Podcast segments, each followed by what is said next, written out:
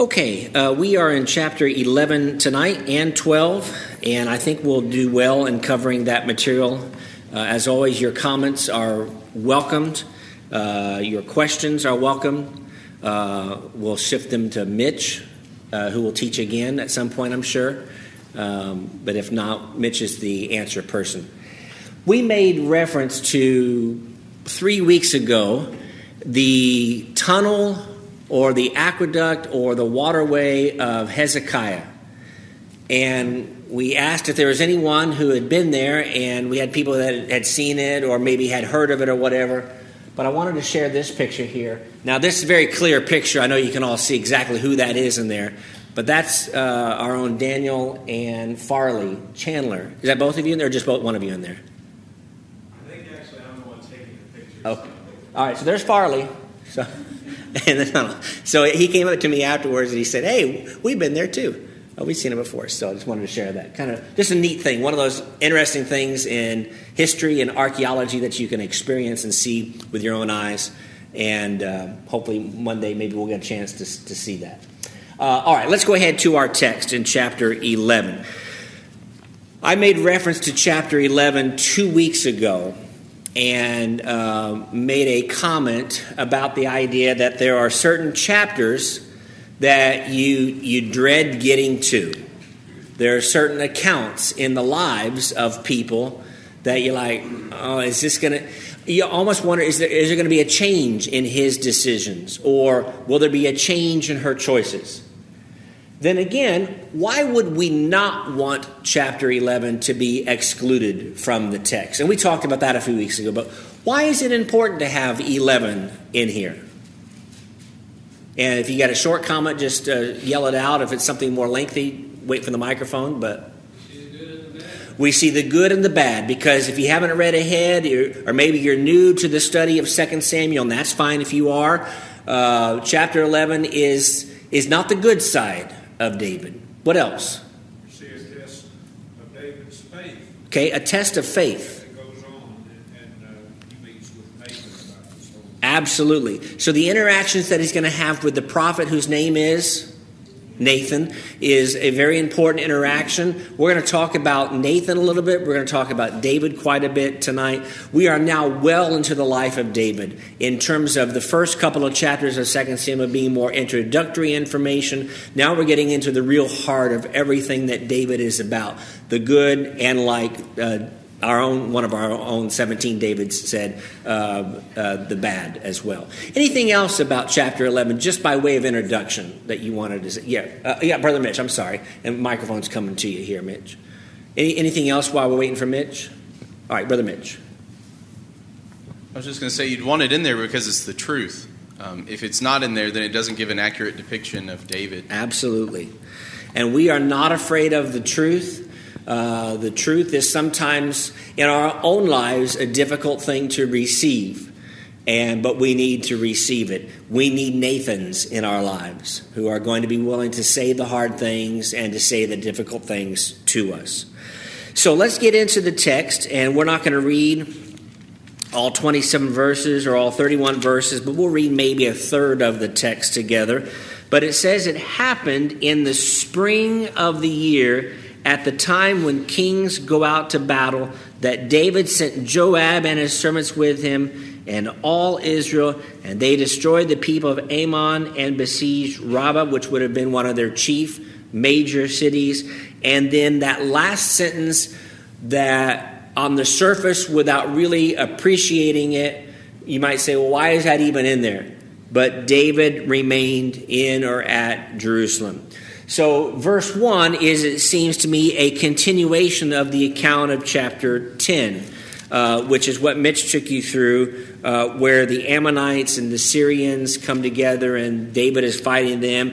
And even though the odds seem to be, not seem, the odds are against David and his men, great success comes to the Lord and to the Lord's people. Uh, let's just start with some clear applications. Uh, we're going to have three or four big kind of global applications at the conclusion, but David remained at Jerusalem. There's at least, and just just thinking quickly, two or three things that we learn from that. Is there something that we can appreciate from that statement without giving away too much of the story going forward? Very good. First and foremost, David was not in the right place. And we're going to, I think, yep, in fact, the very end of our study, we're going to revisit that. David, as king, should have been with, uh, with the, the warriors, with the fighters in the thick of the fight. He should have been a part of that. Other things, like I said, I could rattle off two or three, but that's one of them. There are other things that we learned just from this one little statement. The danger of idleness. Idleness. Idleness is, is a, and that's not I D O L N E S S, I don't think is what he's talking about. Though idleness can be idleness. Think about that. Huh? Talk about English being hard. Yeah. Um, but being idle, I D L E. Anything else? Those are, those are the two or three things that came to mind. Brother Bruce? Just one more that I have thought of is David, all the other warriors and men were out of town, so to speak. Mm-hmm. He was there by himself. Uh, and didn't have perhaps the support of people who could have, uh, even if they had That is a good remained in Jerusalem, to encourage him not to go where he went. Right. When we are by ourselves, and we, we cannot be with other uh, spiritual family 100% of the time, it's just impossible. We got to make a living, we've got to interact with a world that is void of Christ. But when you're with other Christians, it is easy or easier to resist temptation to not go to those places, to not look at those things, to not engage in that kind of communication, whatever the case may be. It's, it just facilitates, I'm going to be on my best behavior I'm around a good influence here. When you are alone and separated from the, the people that are there to build you up, like Bruce talks about, you run the risk of getting yourself in trouble, which is one of the reasons, it's not the only reason, but it's one of the reasons why uh, I think there's wisdom in coming together on occasions like a Wednesday evening. It's not just for the purpose of encouraging one another. We're here to strengthen ourselves in truth, to rebuke one another uh, with the word and with the truth, because we need the truth, like Mitch talked about a few moments ago. Okay? All right, let's go ahead and read verses 2 through 5. I do want to read all four of those verses for a purpose in what I would call the progression of sin. Sin is the kind of thing that starts, develops, finishes, starts, develops, gets bigger, and then it just kind of uh, snowballs from there. It happened one evening that David arose from his bed and walked on the roof of the king's house, and from the roof he saw a woman bathing, and the woman was very beautiful to behold. So David sent and inquired about the woman. And someone said, Is this not Bathsheba, the daughter of Eliam, the wife of Uriah the Hittite? David sent messengers, took her. She came to him. He lay with her, for she was cleansed from her impurity. And she returned to her house. The woman conceived, so she sent and told David and said, I am with child. What do I mean by the progression of sin? I, I already kind of gave it away, but how do we see that from these four simple verses? Brother, uh, Brother Eric up here in the front, uh, Cameron, and then Brother David Creech. We'll go to Eric and then uh, David after that. Well, James chapter 1 really lays out a progression of sin, uh, verses 12, 13, 14. And this follows that progression. I mean, you can see it very clearly.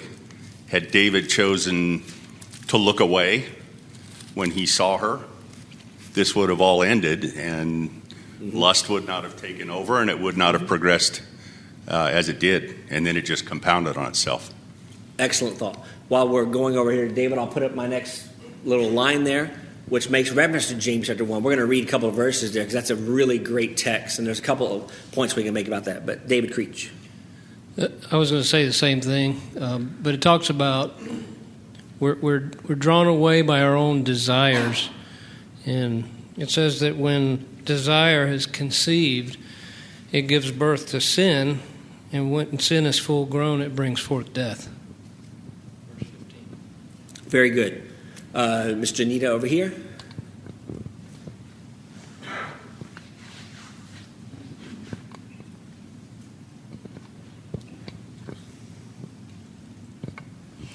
Psalms 1 says, Blessed is the man who walks not in the counsel of the wicked, nor stands in the way of sinners, nor sits in the seat of scoffers. So there's a progression. You walk, you stand, you sit. Very good. Great passages, Psalm 1, to illustrate that. Maybe instead of progression, I should have used the word regression. Uh, but you understand the point that I'm making here. Psalm 1 is an excellent passage. And I'm glad that both David and Eric brought up James chapter 1. One of the things that jumped out to me in James chapter 1, at least a number of years ago, was pointed out to me, is when you think about now, this is a little bit off the topic, but I think it's a very important point to make. Take 30 seconds to make this point.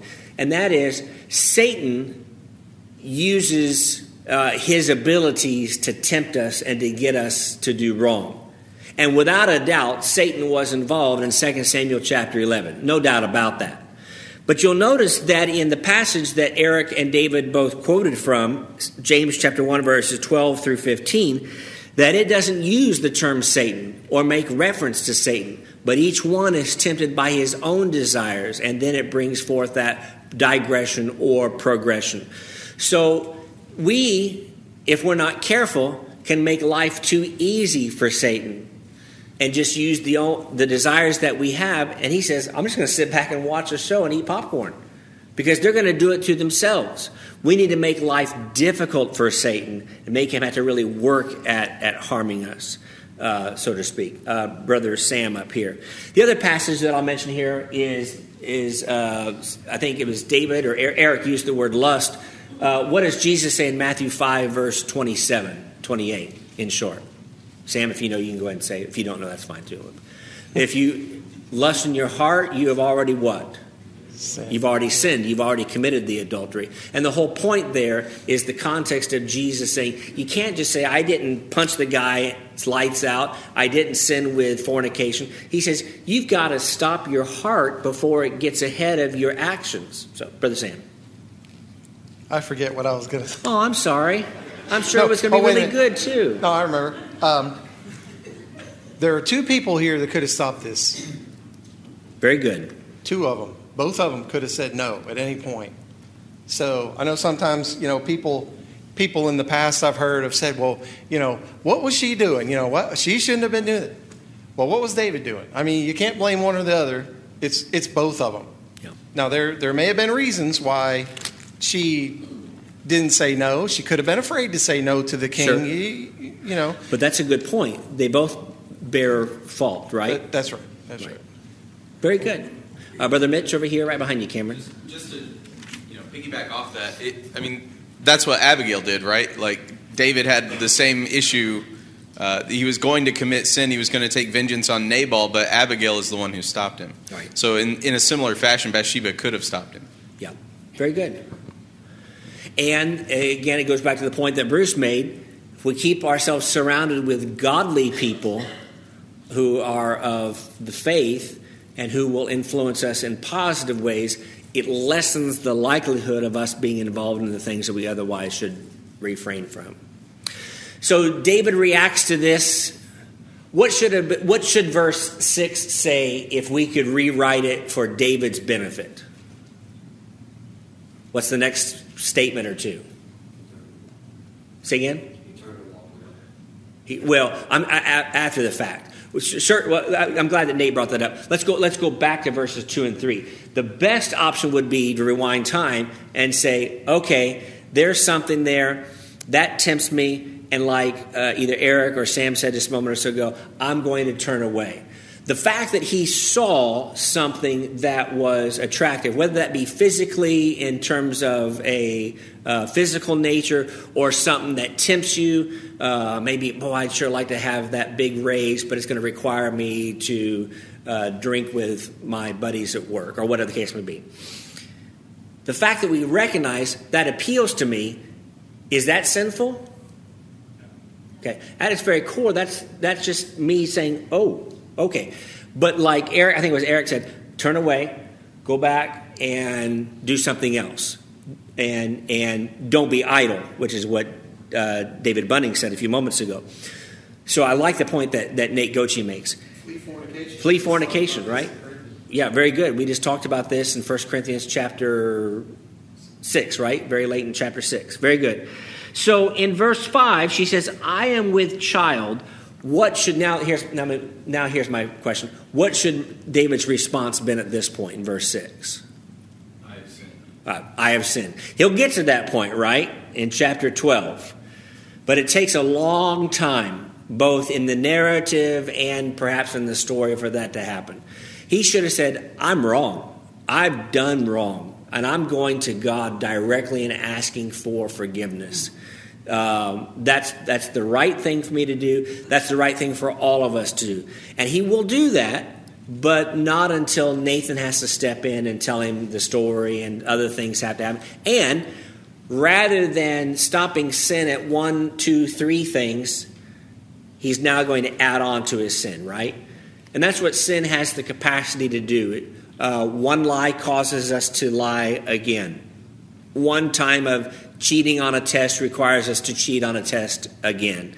Uh, one time stealing uh, reinforces the, the notion that I can get away with stealing more and get away with that. All right. So what happens here is we have a plan, I put that in quotes, to cover up his sin.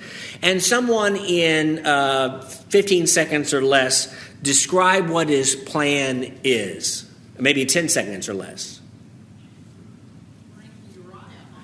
Bring Uriah home.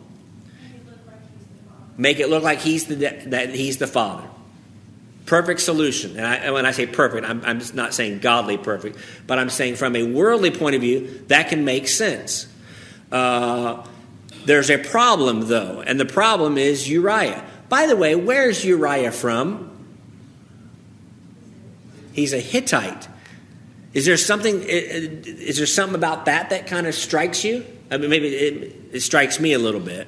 He's a foreigner. He's a foreigner. So whether he, eh, depending, I, I don't know what his relationship with God is. It's not delved out in the text. I, my, I have some opinions on it, but the fact is, is he, at this point, whose character is better?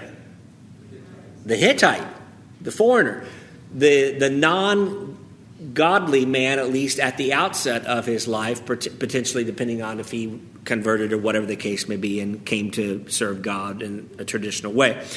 But that's the point that I'm trying to make is that you have this person who, on the surface, does not look like he should be doing the right thing, and he excels and makes the godly man look very badly. And we see that sometimes today in our society, if we're not careful, wherein people of the world can sometimes outdo us in doing good and put us to shame. I'm talking about us as individual Christians. And I've had it happen in my life where someone of the world has had more compassion than I would have had on someone. And I'm like, man, I, I could have done better. I, I, could have acted better, or I, I could have handled myself in a better situation. And this person who's not a believer is conducting herself or himself in a much better fashion.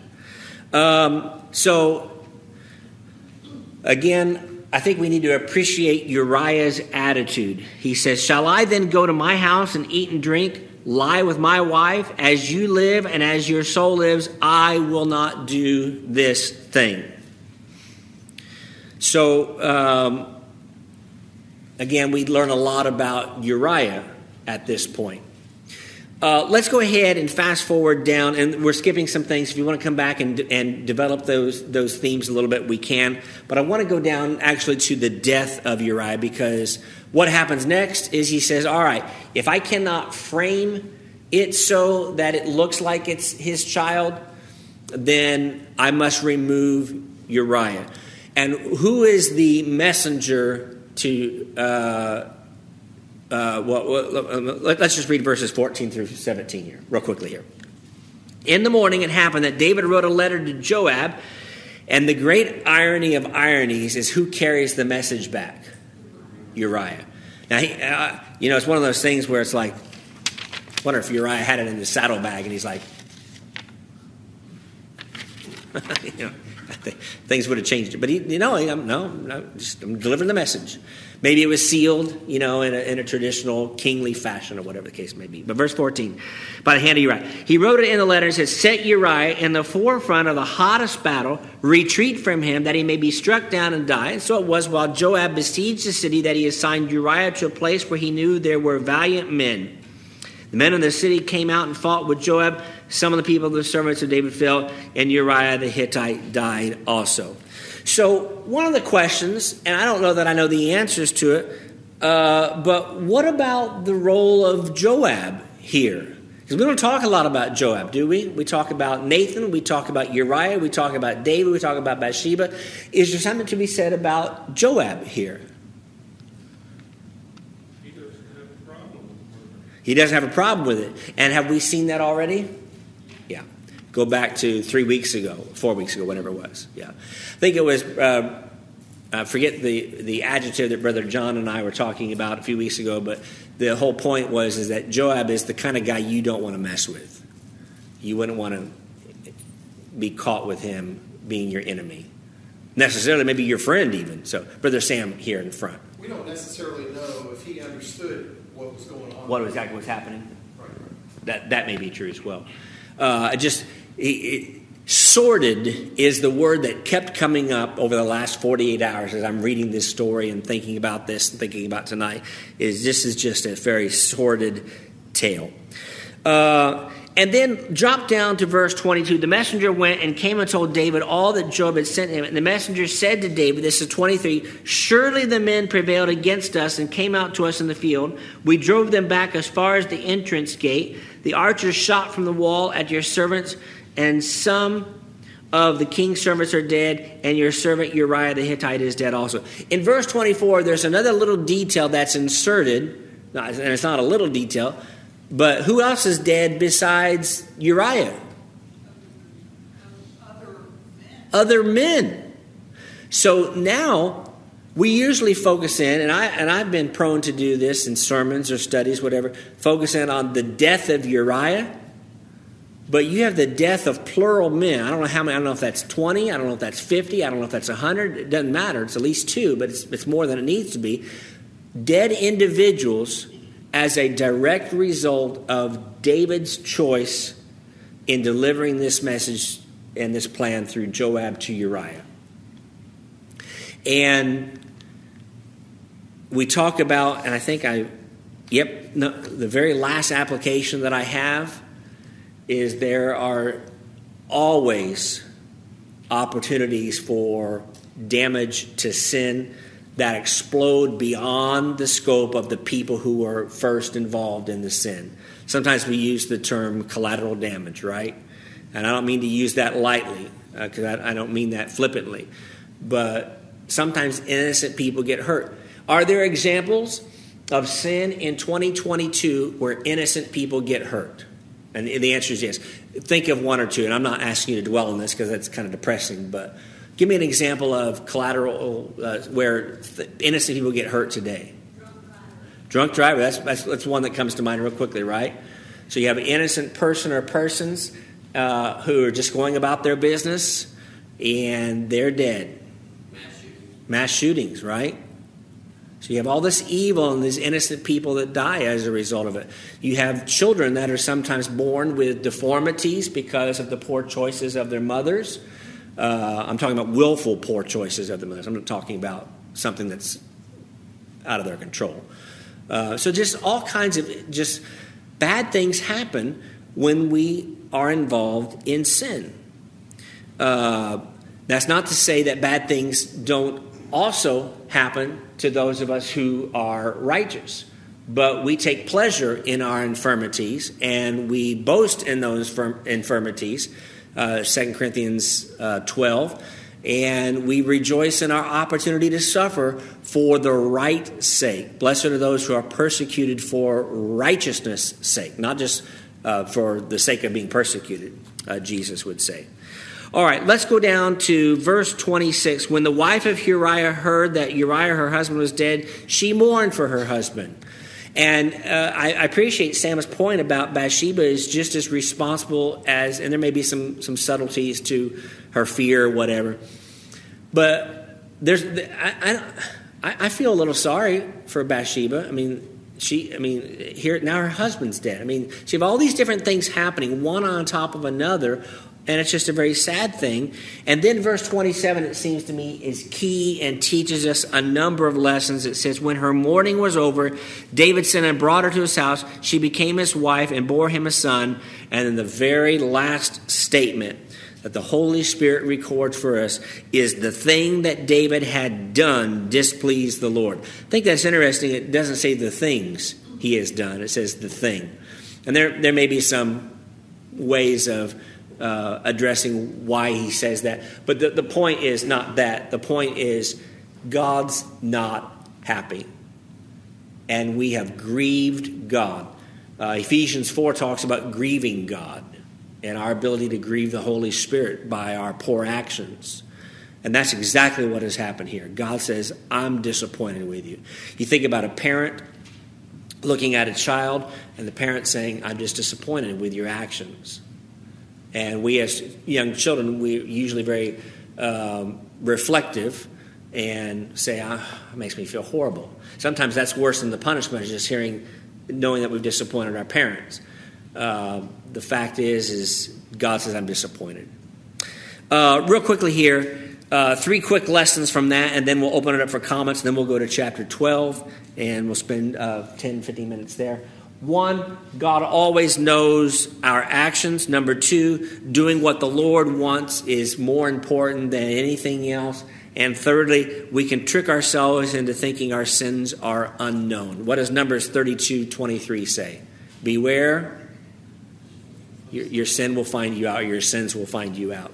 The whole notion that we can trick others, we can hide in the garden, uh, we can keep ourselves secret from each other to a degree. Eventually it can come out, but ultimately the Lord knows all things. All right, I've said enough. Uh, other thoughts on Brother John here, and then other thoughts on chapter 11 before we proceed to 12. All right, Brother John.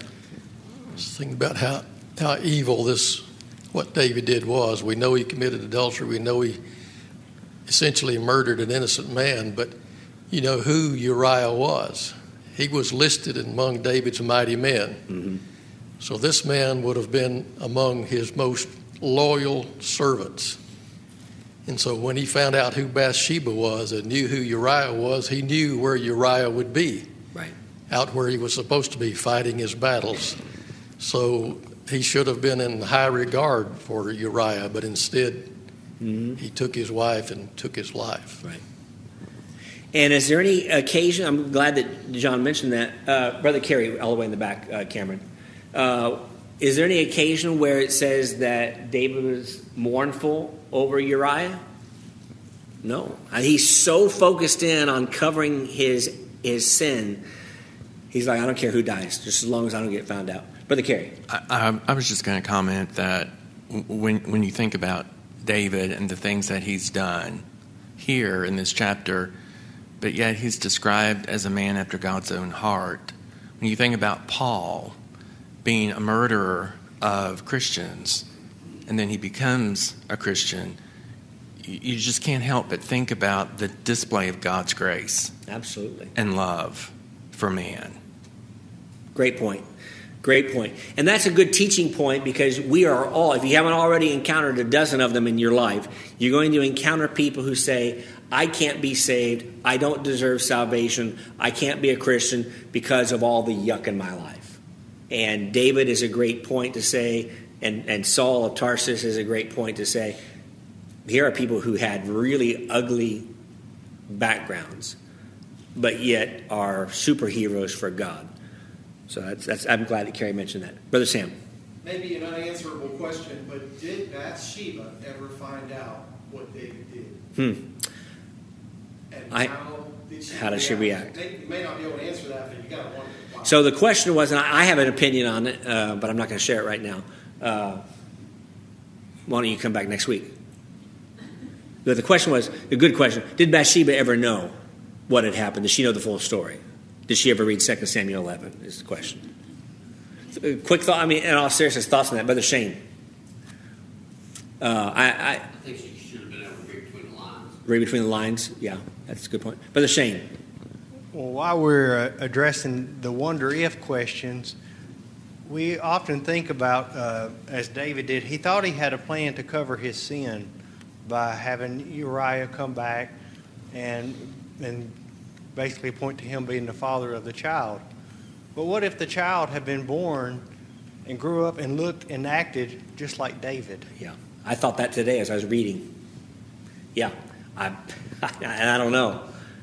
The the questions, you know, the thing about the questions that we wonder, they never get shorter. They always get longer in our spiritual quest to know more, and that's good. Okay, let's go ahead. We've got uh, 13 minutes here to cover uh, even a longer chapter, but we're familiar with chapter 12 with what goes on here, so we'll kind of uh, go through. Who is reintroduced at the outset of chapter 12? A man by the name of Nathan. And uh, we first read about him in 2 Samuel chapter 7, uh, verse 2, I think it was, 2 or 3. Yeah, the king said to Nathan the prophet, and then we see Nathan introduced. So he's reintroduced here.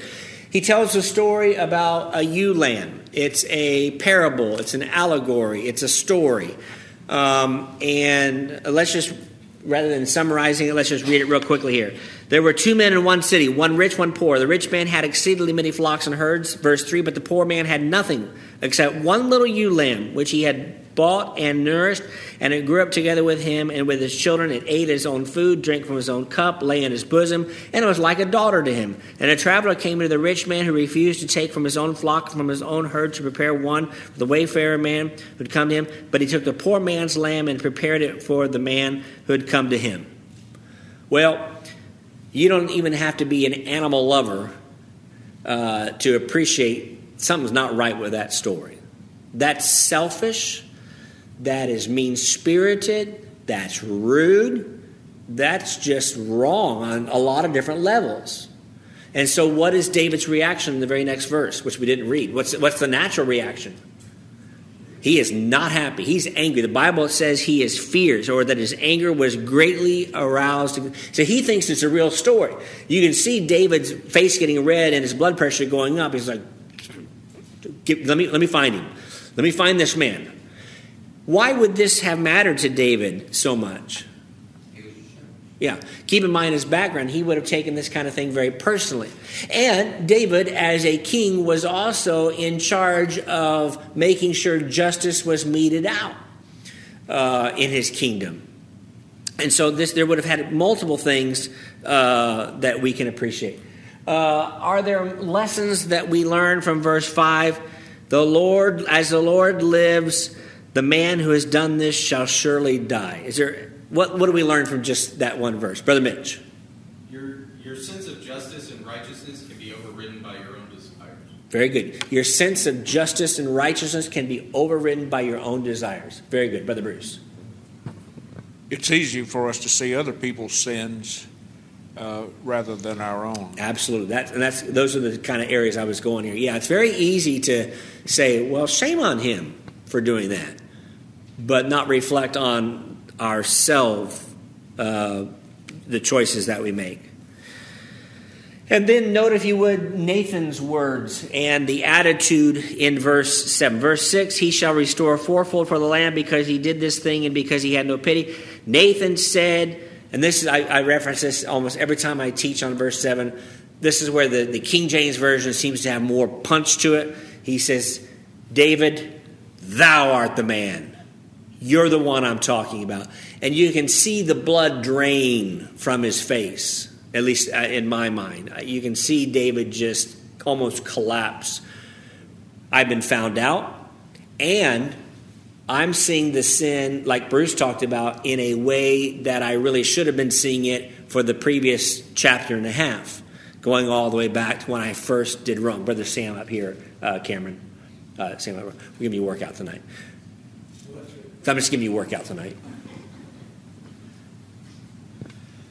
I, I was just thinking about this, and, I, and I've got a little note written up here. God didn't address this when it happened, Mm-hmm.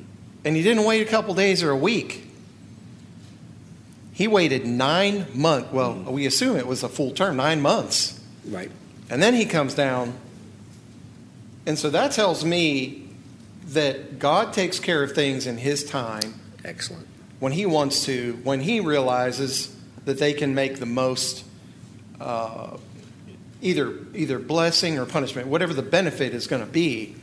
God knows best, and that's how he handled this. Right. And that that lends into the idea that David thought he got away with this. Yeah. Brother Bruce over here. Uh, and then we'll go ahead and I want to progress to verse 13 here in just a moment. I'm writing a sermon, so if you hear this again sometime in the next few weeks, don't get mad. But don't you think there was some relief in, in David? I mean, he writes the Psalms of this period where he talks about his, his bones being broken and his uh, life just being miserable. Right. And you can imagine here was someone who was supposed to. Uh, as we might read this, uh, say this was God's favorite. How could he even mm-hmm. do this? Wasn't it embarrassing for him to do that? Wasn't it yeah. exhausting and depressing to have to watch where you go and what you say and what you do as the king? Don't you think there was some relief when his sin was exposed? Mm-hmm. I, ju- I, ju- I just think that. I think I think there is something to that. And think about, I mean, this is a very personal thing for all of us. Whenever we've done something wrong, and we finally either get caught or we acknowledge the wrong that we have done and say I'm sorry to the person or to God, whatever the case. There's a relief. There's a sense of because you're holding that in is not is not meant to feel good. But unlike we do, unlike we do, and blame it on blame it on someone else. Right.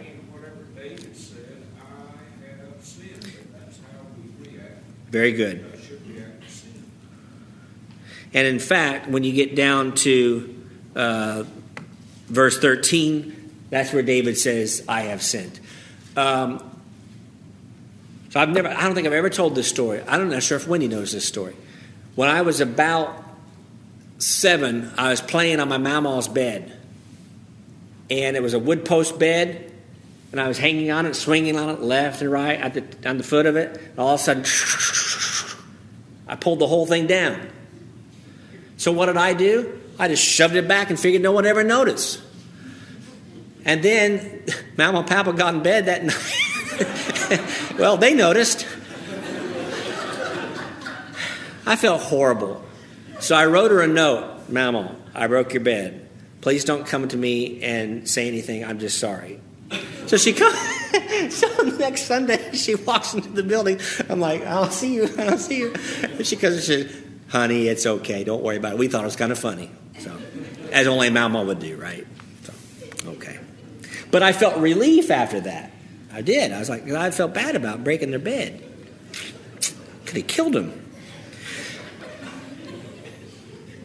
How do we know that David was contrite? And I referenced 2 Corinthians chapter 7. What does 2 Corinthians 7 verses 9, 10, 11 kind of uh, really focus on? Talks about sorrow, right? There's a difference between sorrow of the world and sorrow of God. Um, how do we know that he's contrite? Just kind of a thought question. Okay, so the Psalms, for, for one. Someone say something else over there? Psalm 51 is proof of it, and other related Psalms that Bruce is going to address in the next quarter. Next quarter, right? Okay. Um, in our Wednesday night studies. Uh, and we see the fruits of repentance. We see him say, you know what, that was wrong. And he, he spends, in my estimation, much of the rest of the next few weeks, or if not months, if not years, having to think about this. Even though he's been, even though we've been forgiven, we still have regrets for the things that we've done. Uh, because even though the Lord may remember those things no more, we remember them ourselves, and sometimes we have to um, live with those things as punishment. Brother Mitch, uh, microphone's on its way in three seconds. I mean, just uh, you know, the comment was already made. David is a man after God's own heart. I think you see that in this in the same way you see Saul was not a man after God's own heart. When Saul had his failure with the Amalekites and destroying them utterly, when he was confronted with that, he didn't say, I am the man. He said, Well, they made me do it. They they did it. I you know, I'm really sorry, but let's just go and let's pretend it didn't happen and we'll move on. That is an excellent Um, point. And you, you see David reacting very differently here um, in how he handles that. He is respectful and fearful of the word of the Lord, where Saul was not.